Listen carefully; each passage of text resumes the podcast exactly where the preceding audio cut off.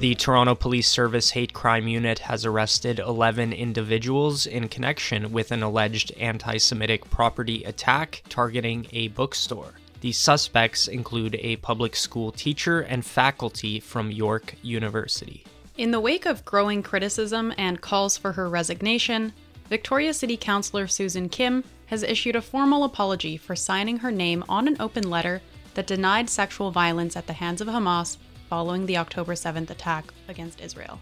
A three day retreat by the Liberal government in Charlottetown, PEI, dedicated to examining the escalating cost of living for Canadians, cost taxpayers over $160,000. Hello, Canada. It's Friday, November 24th, and this is the True North Daily Brief. I'm Cosmin Dzsurdzsa. And I'm Lindsay Shepherd. We've got you covered with all the news you need to know. Let's discuss the top stories of the day and the True North exclusives you won't hear anywhere else.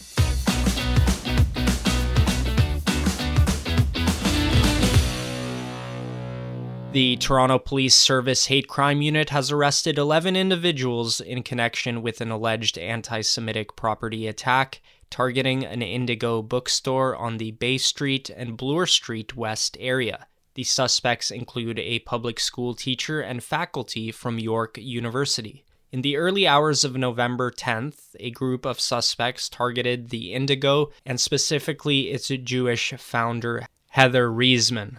The perpetrators glued anti Semitic posters to the doors and windows of the business before pouring red paint on the windows and sidewalk.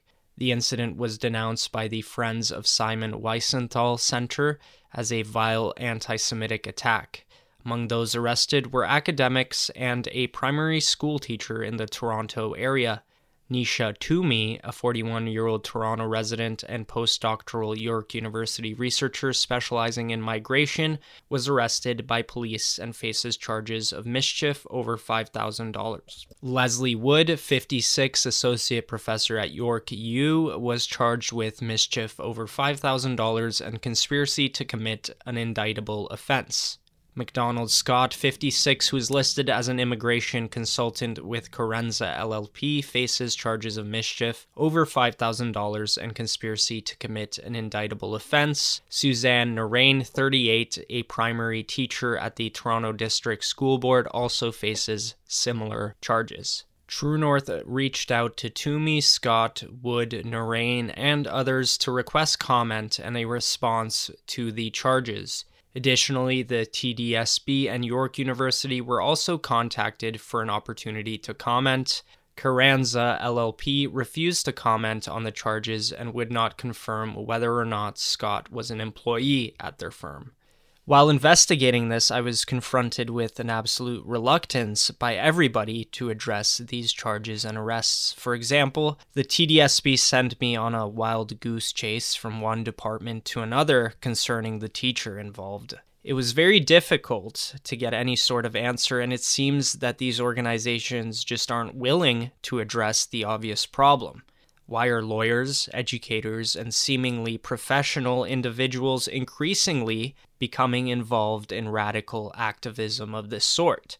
What would drive somebody to do something like this? Is it just performative activism, or is there a deeper resentment involved? Well, Cosmin, if we back up for a minute here, some listeners might be wondering why these activists decided to target Heather Reisman of all people, the founder of Indigo. And it turns out she has a charitable foundation called the HESEG Foundation, and it provides tuition to former soldiers who served in the Israeli military under the Israel Defense Forces. And so it appears the usual Free Palestine activists are bringing attention to this organization again.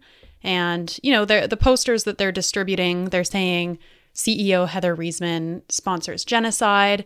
And of course, they have their signature phrase on their poster from the river to the sea, which is understood as a phrase that means abolish Israel and the territory that Israel is in. In the wake of growing criticism and calls for her resignation, Victoria City Councillor Susan Kim has issued a formal apology for signing her name on an open letter that denied sexual violence at the hands of Hamas on October 7th. The letter, drafted by those sympathetic to Hamas, cast shade on the credibility of reports detailing rapes and other abuses against Israeli citizens. Kim, confronted with public backlash, was forced to publicly apologize for endorsing the letter and has asked for her name to be removed from the document. She said, quote, I have asked for my name to be removed from the letter. I regret not being more careful in understanding the impact of the letter on the community members I represent. She said that on social media on Thursday.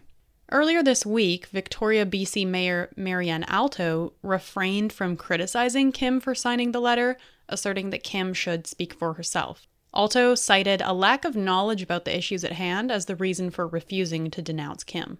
Alto said, I don't have enough information to be able to answer that in an informed way. I think it would be actually quite irresponsible for me to comment on that without being more informed. Cosmin, what do you think? Should we give Kim the benefit of the doubt here? You know, she acknowledged the mistake she made, and does she deserve forgiveness for that? I always have my doubts when politicians plead ignorance. I mean, she signed her name to this letter. I assume she must have read it. Otherwise, it's very poor judgment to sign your name on a document, especially as a elected representative. I also think Victoria Mayor Marianne Alto's response was largely a cop out. She said she didn't have enough information to answer whether Kim should be denounced in an informed way. And my question to her would be Have you been paying attention to the news at all in the last month or more? Does Mayor Alto live in a complete vacuum? I think a lot of this comes down to politicians certain politicians wishing to pander to both sides. They want, especially in a very left wing city like Victoria, where I'm sure they have many people who would be sympathetic with some of the sentiments in that letter. Does Monday at the office feel like a storm? Not with Microsoft Copilot. That feeling when Copilot gets everyone up to speed instantly? It's sunny again. When Copilot simplifies complex data so your teams can act, that sun's shining on a beach. And when Copilot uncovers hidden insights, you're on that beach with your people and you find buried treasure. That's Microsoft Copilot. Learn more at Microsoft.com/slash AI for all. A three day retreat by the Liberal government in Charlottetown, PEI, dedicated to examining the escalating cost of living for Canadians cost taxpayers over $160,000 solely for lodging and transportation in connection with one government department. This information was brought to light through recently disclosed documents prompted by an order paper question from Conservative MP Tracy Gray. The Privy Council office, responsible for managing the federal cabinet's affairs, detailed the expenditures, including $88,930 allocated to hotel accommodations, and $20,733 designated for meals and incidentals. MP Gray said instead of reducing their wasteful spending that is driving up the cost of everything, Justin Trudeau and his Liberal ministers racked up a whopping $160,000 bill for their so called affordability retreat in PEI. Additionally, $7,689 was spent on miscellaneous transportation and $1,169 for an Airbnb rental during the retreat held from August 21st to 23rd. Criticism from opposition parties has arisen due to the perceived hypocrisy of addressing the affordability crisis faced by Canadians while at the same time embarking on expensive trips.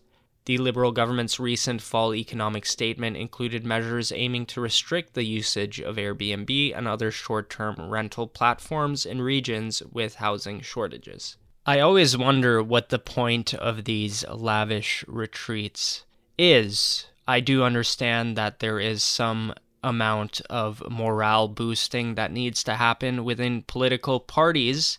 But when it comes to achieving anything for the ordinary taxpayer, it doesn't seem like they get very far. And the other question on my mind is it hypocritical for the government to crack down on Airbnbs while also spending taxpayer dollars on the service themselves?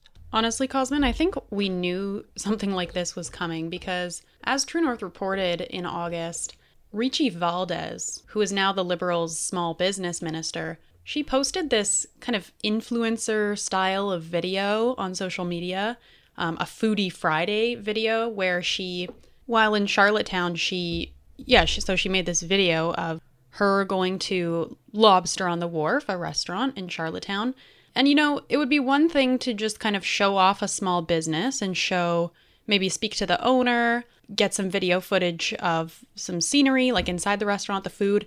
But it's another thing entirely to shove the lobster in your mouth and film yourself doing so, and then posting it on social media in the capacity of a government official.